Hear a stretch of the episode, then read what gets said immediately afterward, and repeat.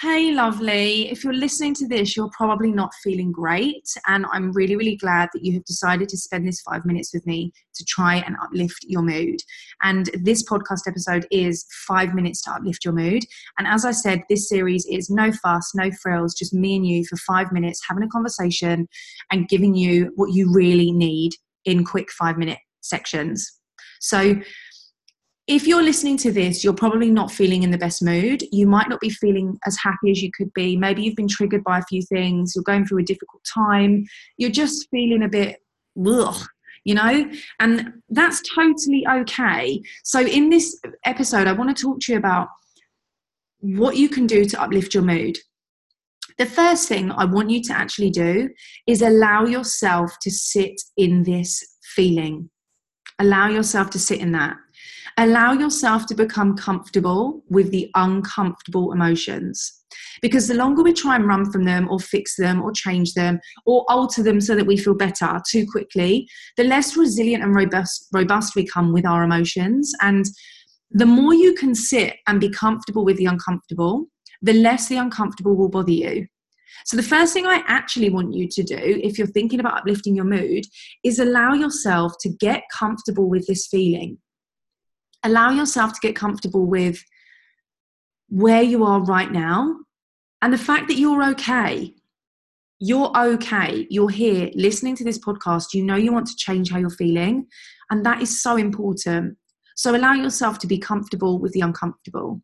The next thing I would actually say to you is this can't last forever, hun. It can't. Nothing lasts forever. When you laugh, your laugh ends. When you cry, you don't cry forever. The no emotion or mood can last. So I would actually hold yourself a little bit of a timeout. Give yourself a timeout. And I want you to think by the end of this podcast, I'm going to go and do something that makes me feel happier. I'm going to go and do something that uplifts my mood because I've been with this, I've sat with this emotion and I've done what it, uh, it's done what it needs to do for me. So the third thing I want you to think about is what one thing could you do to help uplift your mood? What one thing could you do right now after this podcast, obviously, that would make you feel better? Is it listening to a song? Is it going for a walk? Like, do something for yourself right now. Do something for you. If you want to uplift your mood, the last thing you want to do is just stay in this energy in this space for too long. Once you've got comfortable with the fact that this is what the emotion is, you want to start moving past it. So if you now know it's stress or fatigue or jealousy or resentment, whatever it might be, anger, now you can start to think about, well, what can I do to uplift my mood? What do I need to do for me? Bring it back to you. What do you need to uplift your mood? That's what I want you to think about. I want you to answer that question. What can you do for you to uplift your mood? And do you know what? There's so many things I could say to you, but this is about me being with you in this moment and being like, do you know what? This is okay. You will feel better. This will change. This can't last forever. But there are some fundamental things that you need to be thinking about. And the next thing I want you to do is talk to yourself with love.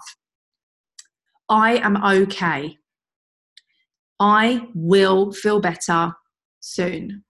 This won't last forever. I know what I need to do to feel better. I know I can help myself. I've taken action to change my mood. All of these things, talk to yourself with, with factual, you know, love. You are doing something. You're listening to this podcast. You want to increase how you feel. And you know what? That's so important, but it's also that level of awareness. Not everyone has that.